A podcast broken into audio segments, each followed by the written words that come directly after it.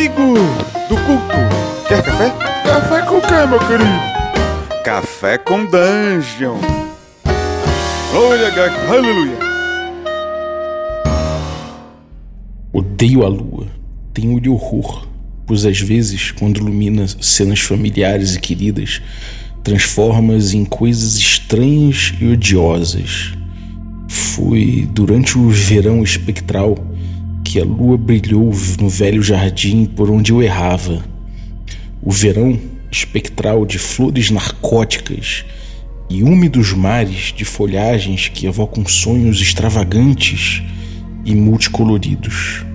E quando eu caminhava pelo raso córrego cristalino, percebi extraordinárias ondulações rematadas por uma luz amarela, como se aquelas águas plácidas fossem arrastadas por correntezas irresistíveis em direção a estranhos oceanos para além deste mundo.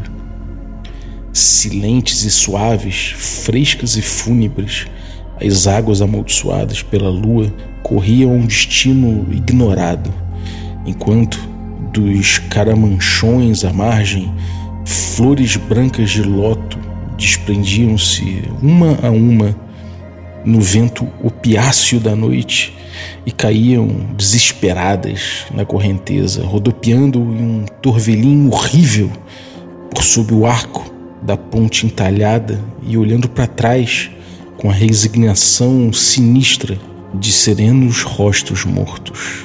E enquanto eu corria ao longo da margem, esmagando flores adormecidas com meus pés relapsos e cada vez mais desvairado pelo medo de coisas ignotas e pela atração exercida pelos rostos mortos, percebi que o jardim não tinha fim ao luar, pois onde durante o dia havia muros, descortinavam-se novos panoramas de árvores e estradas, flores e arbustos, hidros de pedra e pagodes e curvas do regato iluminado para além das margens verdejantes e sob grotescas pontes de pedra.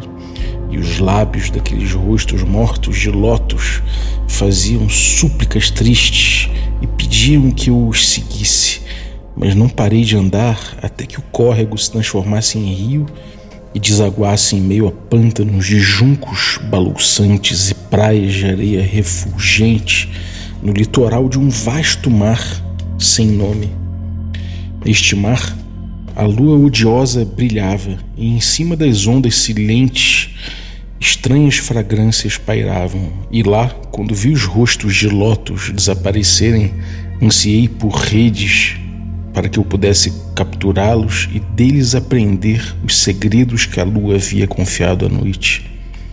Mas quando a lua moveu-se em direção ao ocidente e a maré estagnada refluiu para longe da orla tétrica, pude ver sob aquela luz os antigos corucheus que as ondas quase revelavam e as colunas brancas radiantes como festões de algas verdes e sabendo que todos os mortos estavam congregados naquele local submerso, estremeci e não quis mais falar com os rostos de lótus.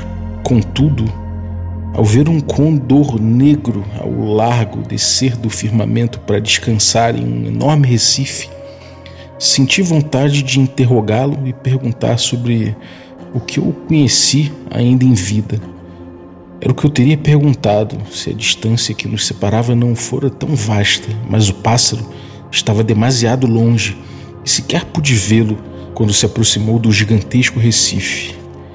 Então observei a maré vazar à luz da lua que aos poucos baixava e vi os corucheus brilhando, as torres e os telhados da gotejante cidade morta. E enquanto eu observava, minhas narinas tentavam bloquear a pestilência de todos os mortos do mundo, pois, em verdade, naquele local ignorado e esquecido reuniam-se todas as carnes dos cemitérios para que os túrgidos vermes marinhos desfrutassem e devorassem o banquete. Impiedosa, a lua pairava logo acima desses horrores, mas os vermes túrgidos não precisavam da lua para se alimentar.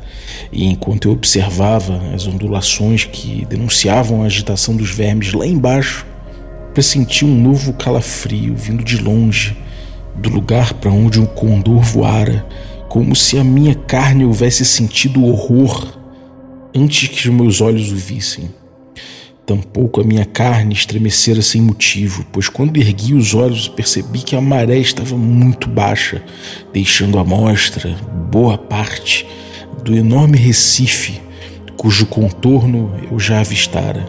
E quando vi que o Recife era negra coroa basáltica de um horripilante ícone, cuja fronte monstruosa surgia em meio aos baços raios do luar e cujos temíveis cascos deviam tocar o lodo fétido a quilômetros de profundidade, gritei e gritei com medo de que aquele rosto emergisse das águas e de que os olhos submersos avistassem-me depois a maligna e traiçoeira lua amarela desaparecesse.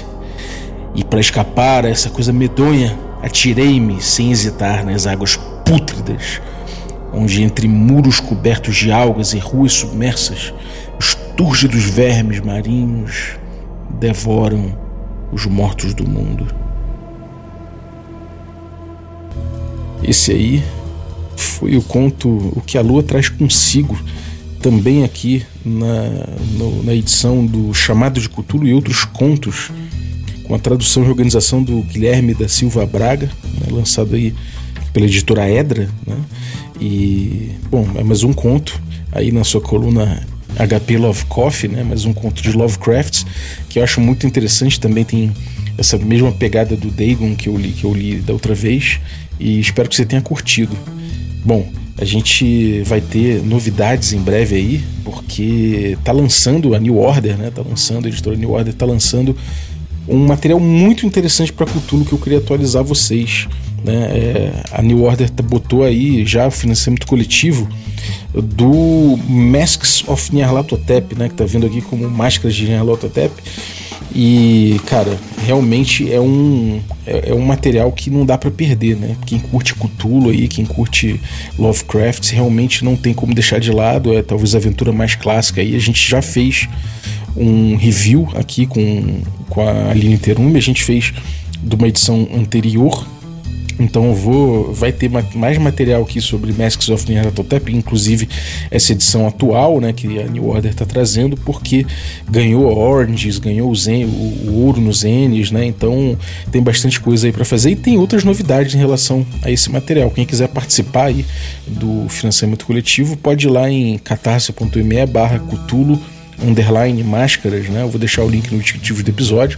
Já a meta já está batida, obviamente, muito rápido, né? 35, 135% da meta, né? ainda falta 42 dias, então tem muita coisa pela frente, tem bastante material aí, cara, muita coisa para você conseguir. É, as metas extras, extras estão incríveis, o material mesmo tem muito prop, tudo que você pode esperar de uma bela aventura, e essa é uma aventura, eu acho que mais icônica de, de Call of Cthulhu, né, de chamado de Cthulhu. Então tá aí, feito o aviso, recomendadíssimo. Espero que você tenha curtido aí a nossa leitura atual. Queria agradecer você que ficou ouvindo a gente até agora. Muito obrigado pela, pela tua audiência e obrigado você também que assina o Café com Dungeon aí, que torna possível essa aventura. Então vou agradecer aí os nossos assinantes Café Expresso, dentre eles o Renan Albino. Vou agradecer também os nossos assinantes café com creme, né? E dentre eles eu vou agradecer aí o, a Aline Terume, né? nossa guardiã de Cthulhu, que já já volta para as colunas aí. E agradecer também os nossos assinantes Café Gourmet, né? E são eles aí o Erasmo Barros, o Chico Siqueira, o, a Brito, o Adriel Lucas, o Bruno Cobb, Diego Sextito, o Rafa Cruz, a Bílio Júnior, Denis Lima, o Marcelo Craven, o Jean Paz, o Francio Araújo, o Rafa Mingo, o Rodrigo Avelino, o Caio Messias, o Pedro Cocola, o Léo Paixão, Tito Lima, Jarbas Trindade, Germano Assis, Gleb Duarte, Rodrigo Freitas, o Play Moulense e o Rodrigo de Lima Gonzalez, o Ney da Guida do Ney. Então é isso aí, galera. Valeu, um abraço e até a próxima.